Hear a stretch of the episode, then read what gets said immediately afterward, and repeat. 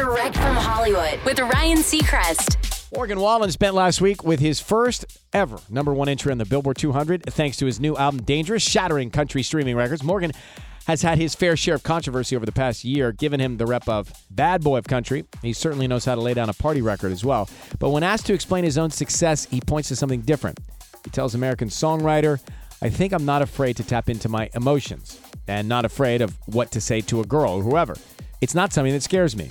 I'm going to be the man in the situation and step up if I need to. But I think it's a myth about men that they always have to bring the tough guy act at all times. That can be exhausting. And I think a lot of people feel that way. Dangerous is out now. That's direct from Hollywood.